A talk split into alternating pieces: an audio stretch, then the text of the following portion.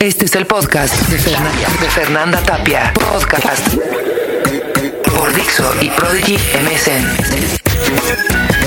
Ya escuchábamos hace, una, hace un par de semanas aquí en los podcasts de Fernanda Tapia que la historia de José Cruz y hoy nos toca pues venir a escucharlo. Hola José, ¿cómo estás? Pues animado porque voy a presentarme desde hace seis meses que no piso un escenario. Bien, ya sabemos que José ahorita está pasando por un momento rudo de, de salud, pero este, te vemos re bien, te vemos completito, bien contento y... Es gracias a la red de apoyo que tomó cartas en el asunto y pues este me hace llegar comida, alimentos, este, medicina y todo ese rollo. Este, y por eso tú me ves así. O sea, también es una parte de que esta enfermedad es, es, es más interna que externa. ¿Cómo lo llevas? Eh, ¿qué, ¿Qué están haciendo? ¿Quién te atiende? ¿Qué es lo que tienes que hacer para ir ahí talachándole? Una persona que es, es como un acompañante, así le llaman los médicos. Un acompañante que está pendiente a todas mis necesidades, este, que me ayuda a levantarme, me ayuda a caminar, me ayuda a hacer ejercicios y, no me cobran ningún quinto, ¿no? Es de las ventajas, ¿no? De, de tener contar con amigos que se ocupan de, de mi persona. Ahora José, ¿cómo ha sido de aquel final de año del 2000 a la fecha, de aquellos primeros síntomas? ¿Qué proceso, cómo has vivido este proceso? ¿Contra qué te he enfrentado? ¿Qué has descubierto de ti? Cuéntame un poco de este lado. Pues eh, he descubierto que está, al principio no sabía ni yo, ni los médicos, ni la gente que estaba a mi alrededor qué, qué estaba pasando con mi salud. Pero eh, gracias a, Olimpia Herrellano, que fue la que me presentó a los doctores de neurología, el doctor Cantú y el doctor Valdés, y a mi hermano Jorge que, Camargo, que, que este, me, yo soy derechohabiente del Seguro Social, pero me aceleró el, trámite para que yo entrara al siglo XXI. Entonces, este, gracias a, a estos doctores y a estas personas, yo tuve contacto con estos neurocirujanos y ellos me hicieron estudios este, muy dolorosos, muy dolorosos, este, para determinar, eh, determinar la enfermedad y descubrieron que padecía de esclerosis múltiple. Ese diagnóstico final me lo dieron en el 2005, en octubre del 2005. De aquel octubre a la fecha, eh, bueno, el ritmo de trabajo ha cambiado, las presentaciones tuvieron que ser truncadas. ¿Cómo está José Cruz y Real de 14? Pues Real de 14, co- yo me estoy presentando como José Cruz y Real de 14 pues este está en un proceso de, de revisión. Yo cre- pienso que está en un proceso de revisión de qué, o debería estar en un proceso de revisión, qué, qué hicieron bien, qué hicieron mal con respecto a mi salud. Este, no quiero hablar mucho de estas personas, pero em, creo que no entendieron. Es difícil vivir eh, o convivir en un ambiente donde, ah, donde no había las necesidades este, para un enfermo de esclerosis múltiple. ¿Cómo te sientes hoy cuando escuchas Real de 14, pero ya no tocas con ellos, ya te subes al escenario eh, tú y, y acompañado de otra gente? ¿No extrañas un poco a esos compañeros de andanzas? Eh, extraño, ex- sí, extraño a mi gente, sobre todo a José Iglesias que falleció el año pasado, eh, hace tres años. Eh, extraño a Xavier Viña. Y nada más, esos son los únicos que extraño. Eh, Los, los eh, bueno, eh, yo, mira, el Real de 14, el, nombre de la marca es mío. Está registrado mi nombre. Este, y este, el yo soy Real de 14, aunque les duela, a quien les duela, aquí se ponga el saco. Este Real de 14 soy yo. Soy el creativo, la materia prima que nutrió todo este patrimonio legado para, para mi cultura mexicana y para la sociedad mexicana, ¿no? Entonces, este, pues, no, no, no extraño, pues, este, em, pues son, son circunstancias que se dan en la vida de personas que no entienden la enfermedad, no quisieron entenderla y bueno, están dando así como batallitas de Una de las cosas que José está haciendo en estos momentos para poder eh, subsanar algunos de los gastos y también para cubrir esa parte emotiva y profesional que, bueno, también tienes la necesidad de satisfacer, es este taller, ¿no? De composición ahí en tu casa, me parece, lo estás llevando a cabo. Este, ¿Cómo vas? vas? a tocar con ellos, con algunos de tus alumnos el día de hoy, ¿no? Este, se va a presentar en el taller, un grupo que surgió del taller que se llama Los Miserables, donde canta mi hija. Este, y este, es un ejemplo del, porque yo di que aquí en la OACM di talleres de composición.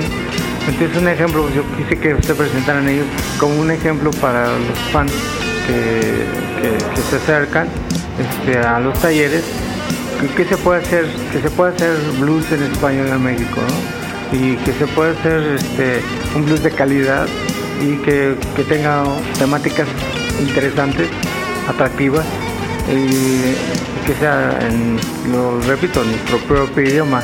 Entonces se van a presentar este, Los Miserables. Primero va a estar Osvaldo, no me recuerdo su apellido, que me disculpe, pero no me acuerdo su apellido.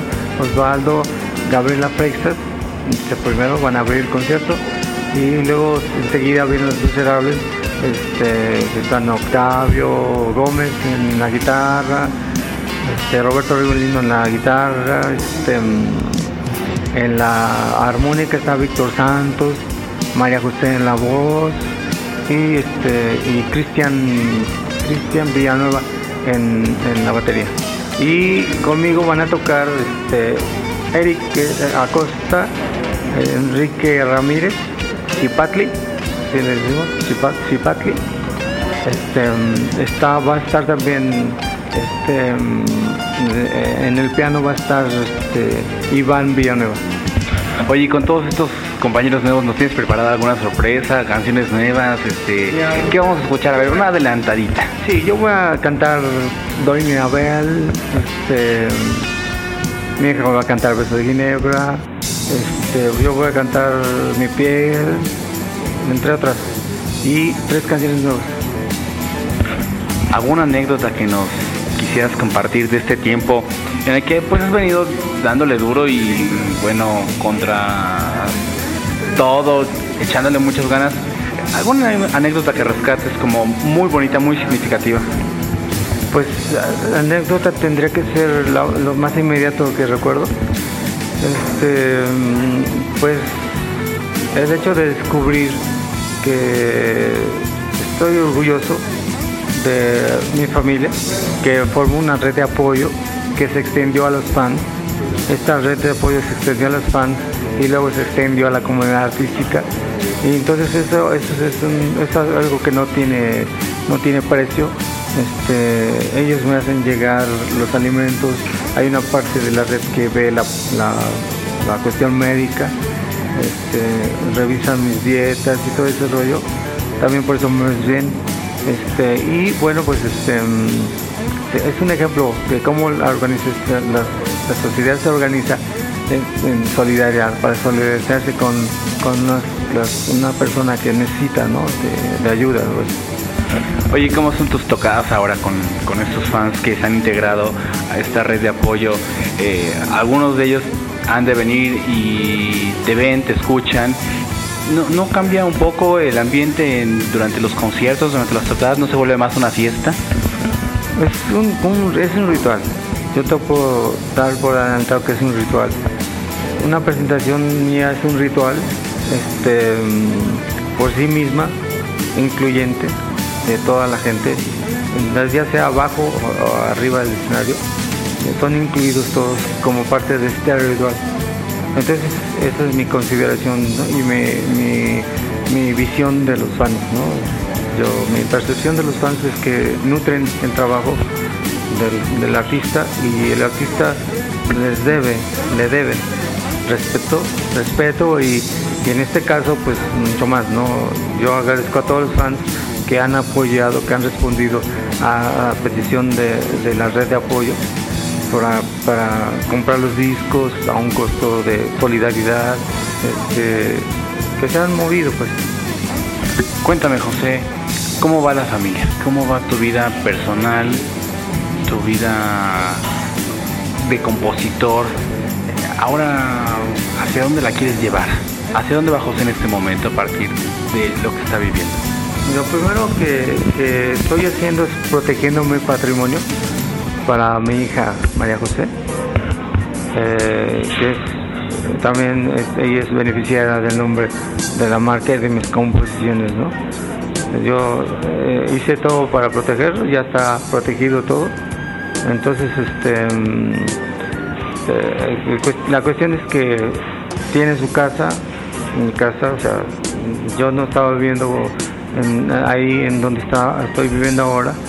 Yo me separé y entonces este, mi hija se fue conmigo, sin broncas con su mamá ni nada, ni broncas con su mamá, yo no tengo broncas con su mamá, pero este, pero bueno, pues eh, esta, esta mi hija, más- lo que más me interesa es proteger su, su bienestar, ¿no? su patrimonio.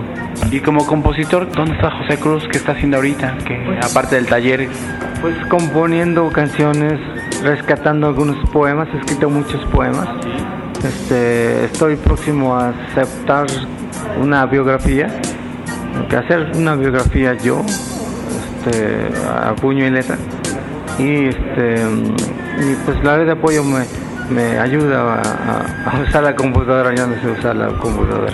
a todos esos, eh, pues a todos esos fanáticos, esos escuchas de, de antaño que tienen interminables historias y cuentos de cómo llegó la música de José Cruz y Real de 14 a sus vidas y cómo los acompañó también a crear sus propias historias. Dime, ¿cómo los invitas a que se sumen ahora a, este momento en el que José, eh, bueno, está redirigiendo el rumbo? Pues yo lo hice con, con agradecimiento y con, con bendiciones para la banda, ¿no? Bendiciones para todos los fans este, que, que han apoyado, me han apoyado desde su, su este, posibilidad, de ca- capacidad económica, emo- emocional y espiritual. Este, yo los reconozco y les agradezco mucho que, que, que estén conmigo, ¿no? ¿Cómo, para que la gente que escuche esto, cómo podemos ayudar? ¿Cómo nos sumamos a esta red de apoyo? Cuéntanos este, a quién contactamos, dónde. Sí, como no, mira, eh, yo te voy a dar un mail, el mail de eh, José Cruz 14 arroba hotmail.com. Mi hermana está contestando los mails. Mi hermana es la representante de la, de la red de apoyo que ha contactado con, con autoridades del gobierno del Distrito Federal para organizar, este, organizar eventos este, en la sala Niño Listli en agosto y en septiembre en, en la Teatro de la Ciudad. A ver, para, para los que escuchan esto, ¿cuándo te presentas en la sala Olino Gisli y qué otras fechas tienes? Es el 4 de agosto en la sala Niño Listli. Este, yo me presento en- brevemente este, con unas canciones, pocas canciones, pero en realidad es, este, ya confirmaron Nina Galindo, este, a- el, el Mastuerzo, Mastuerzo, el Botellita Jerez, este, ex Botellita Jerez, y este, mm, por ahí estamos confirmando otras, Nina Galindo también ya confirmó, otras personas. El, el asunto es que sea efectiva la ayuda, la ayuda y este y eh, EMAC, eh, Esclerosis Múltiple Asociación Civil, me está apoyando. Inclusive vamos a citar una conferencia para que se haga ahí en las, las oficinas de EMAC. Pronto, pronto van a saber de esa conferencia llamada conferencia para anunciar esta, estas tocadas. Qué chido. Cuéntame cómo es un día normal en la vida de José Cruz.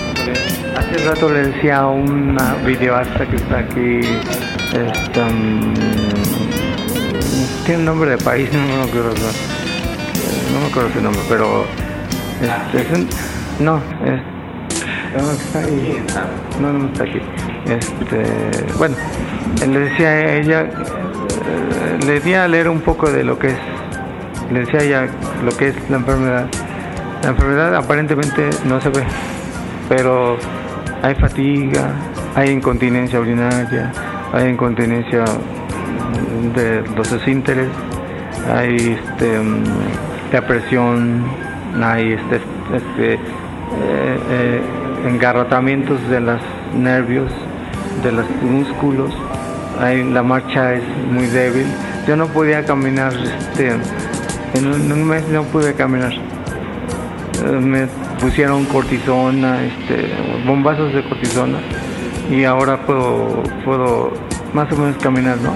Todavía me cuesta mucho trabajo, tengo que usar silla de ruedas o bastón, ¿no? Y bueno, pues ha sido muy difícil eh, aceptar por mí mismo esta enfermedad, es muy difícil y también es difícil para las personas eh, de mi entorno, ¿no? Que, que conocieran que todas las afectaciones que produce esta enfermedad.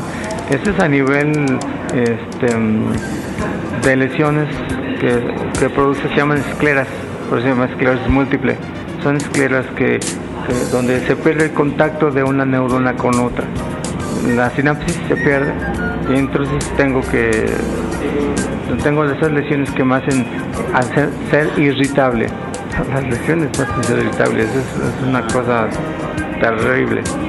Entonces me hacen tener esas reacciones a veces iracundas solamente una persona que, conoce la enfermedad a fondo puede entender. Y este y pues la familia, amiga y, y los amigos de la red y la pues todos los fans entienden este aspecto. Y aunque no lo entendieron, son solidarios conmigo. Muchos no saben muchas cosas de la enfermedad, pero sin embargo no condicionan su ayuda. No condicionaron su ayuda y pues, pues ellos comprendieron que lo que necesitaba yo era apoyo. José, ¿qué has aprendido de ti desde el momento en que te dieron el diagnóstico final? Bueno, mira, yo primero entré en pánico, ¿no? Cuando supe esta, esta enfermedad que, que poco conocía, había escuchado hablar poco de ella. Y, este, y de repente empecé a sentir mucha tristeza, sin, según yo, sin ninguna una causa que la provocara. Y entonces ya eh, empecé a, sentir modificaciones, discapacidad en mis manos, en, mi manera de, de, ver, veía doble, aún veo doble, sentía vértigos. Entonces este, empecé a, a, tener un poco de temor, ¿no? A ver, ¿a qué me estoy enfrentando? Y bueno, ahora ya sé que, es una enfermedad eh, muy difícil, muy compleja, este, que tiene muchos daños, que puede ser progresiva, espero que no, pero un diagnóstico que me dio un internista del, nutrición me dijo eso, que, había cambiado de, a secundaria este, progresiva o primaria progresiva. Eso quiere decir que los brotes van a ser más fuertes. Entonces, este, es difícil para la familia. Este, este tipo de diagnósticos, a veces son muy dramáticos los doctores, no saben dar los diagnósticos, pero, pero eso me dijeron, ¿no? Nutrición. Y bueno, pues este, es un asunto que tengo que contemplar yo como, como lo asumo como una persona creativa, que de repente me veo discapacitada, no puedo cantar bien, no puedo moverme bien, no puedo desplazarme bien en el escenario, en mi vida cotidiana. Me gana de la pipí, ¿no? Me gana de la popó. Es terrible eso. Me vienen depresiones fuertes. El mismo medicamento que me inyectan, el, interferón, es muy agresivo. Cura unas cosas y daña otras, ¿no? Y este, produce vómito, calentura, tardo como tres días en reponerme del interferón, ¿no? es una enfermedad terrible, la verdad. No le deseo a nadie que tenga esa enfermedad, pero sí este, que comprendan las personas. Yo quiero, este, por medio de la Secretaría de Cultura, este, ser un testimonio vivo de la discriminación hacia las personas que padecen esta enfermedad u otras enfermedades. Entonces, este eh, esta, esta situación eh, difícil, de discapacidad,